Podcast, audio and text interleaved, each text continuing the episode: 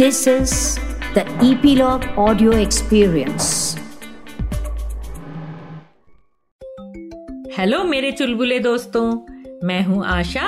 फिर लेकर आई हूँ चुलबुली टेल्स चुलबुली टेल्स में हम तीनों नानी दादी आपको सुनाते हैं मज़ेदार चुलबुली कहानियाँ। आज की चुलबुली कहानी एक मकड़ी की कहानी है। एक बार एक मकड़ी ने इधर उधर घूमते हुए आराम से रहने के लिए शानदार जाला बनाने की सोची। इस आइडिया के साथ कि जब जाला बनकर तैयार हो जाएगा, उसमें खूब कीड़े, मक्खी, मच्छर छोटी छोटी तितलियाँ फंस जाएँगे और मुझे आराम से खाने को मिलेगा और मैं बड़े मज़े में रहूँगी। मकड़ी ने इधर उधर ढूंढा और कमरे के एक कॉर्नर को पसंद किया। और चली वहाँ जाला बनाने। कुछ ही देर में आधा जाला बनकर तैयार था। मकड़ी बड़ी खुश, इतने फास्ट काम हो रहा है। तभी उसे किसी के हंसने की आवाज़ आई। उसने देखा एक चूहा उसे देखकर हंस रहा था। मकड़ी को बड़ा गुस्सा आया। अरे, इस तरह क्या हंस रहे हो मुझे देखकर? मैंने क्या कोई गलत काम किया है? उसने चूहे से पूछा। हंसू नहीं तो और क्या करूँ? चूहे ने जवाब दिया। अरे, ये जगह तो इतनी साफ़ सुथरी है कि यहाँ मक्खियाँ आती ही नहीं। यहाँ कौन फंसेगा तुम्हारे जाले में? चूहा अभी भी हंस रहा था। ये बात मकड़ी के गले उतर गई। उसने चूहे को धन्यवाद दिया अच्छी सलाह के लिए। थैंक यू कहा। और ये जाला अधूरा छोड़कर नई जगह ढूँढने लगी।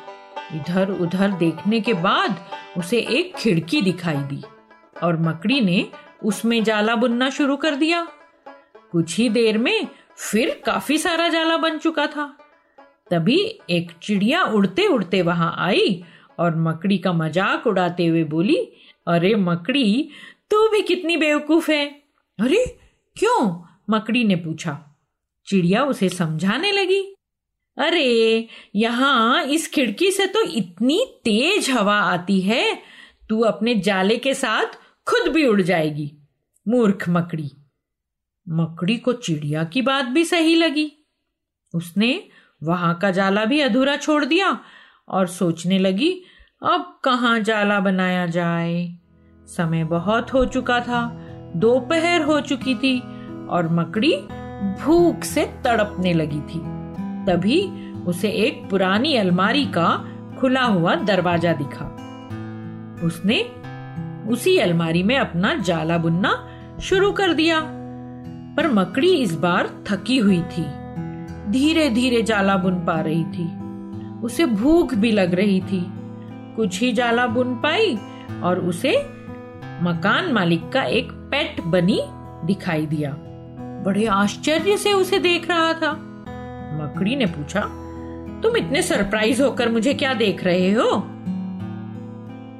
उसने कहा, अरे, तुम यहाँ कहाँ जाला बुनने चली आई? ये तो बेकार की अलमारी है। आज तो यहाँ पड़ी है, पर कल या परसों इसे कबाड़ी को बेच दिया जाएगा और तुम्हारी सारी मेहनत बेकार हो जाएगी। यह सुनकर उदास, थकी मकड़ी ने वहाँ से हट जाना बेहतर समझा। बार बार कोशिश करने के बाद मकड़ी काफ़ी थक चुकी थी और उसमें नया जाला बुनने की ताकत ही नहीं बची थी। भूख के कारण वह परेशान भी थी। उसे पछतावा भी हो रहा था कि वह पहला जाला ही कंप्लीट कर लेती तो अच्छा रहता। पर अब क्या? अब थोड़ी कुछ किया जा सकता है। उसी हाल में पड़ी रही। तभी उसकी नज़र वहाँ से जा रही एक चींटी की तरफ़ पड़ी। उसने चींटी से मदद मांगी। प्लीज़, मुझे थोड़ी हेल्प कर दो ना। कहा जाला बनाऊँ? चींटी बोली, मैं तो बहुत देर से तुम्हें देख रही हूँ। तुम बार बार अपना काम शुरू करती हो और दूसरों के कहने पर उसे अधूरा छोड़ देती हो। जो लोग ऐसा करते हैं ना, उनका यही हाल होता है। कभी उनका काम कंप्लीट ही नहीं होता। ऐसा कहते हुए चींटी अपना खुद का काम पूरा करने चल पड़ी। मकड़ी भूखी, थकी, निढाल पड़ी रही वहीं। नन्हे दोस्तों, हमारे साथ भी कई बार ऐसा ही होता है। हम कोई काम बड़े उत्साह के साथ शुरू करते हैं, पर लोगों के कमेंट्स के कारण उत्साह धीरे धीरे कम होने लगता है और हम अपना काम अधूरा छोड़ देते हैं। बाद में पता चलता है कि हम अपनी सफलता के, अपना काम पूरे होने के कितना करीब थे, कितना पास थे, पर तब तक पछतावे के सिवाय अपने पास कुछ नहीं बचता। तो चुलबुले दोस्तों, अगली बार से जो भी काम शुरू करोगे, उसे पूरा ज़रूर करोगे ना? भले ही कोई भी रोके, कोई भी टोके। प्रॉमिस करते हो? आज के लिए इतना ही।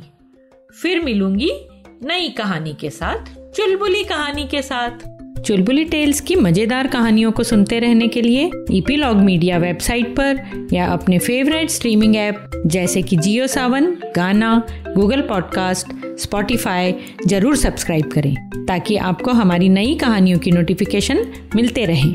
तो जुड़े रहिए चुलबुली टेल्स के साथ।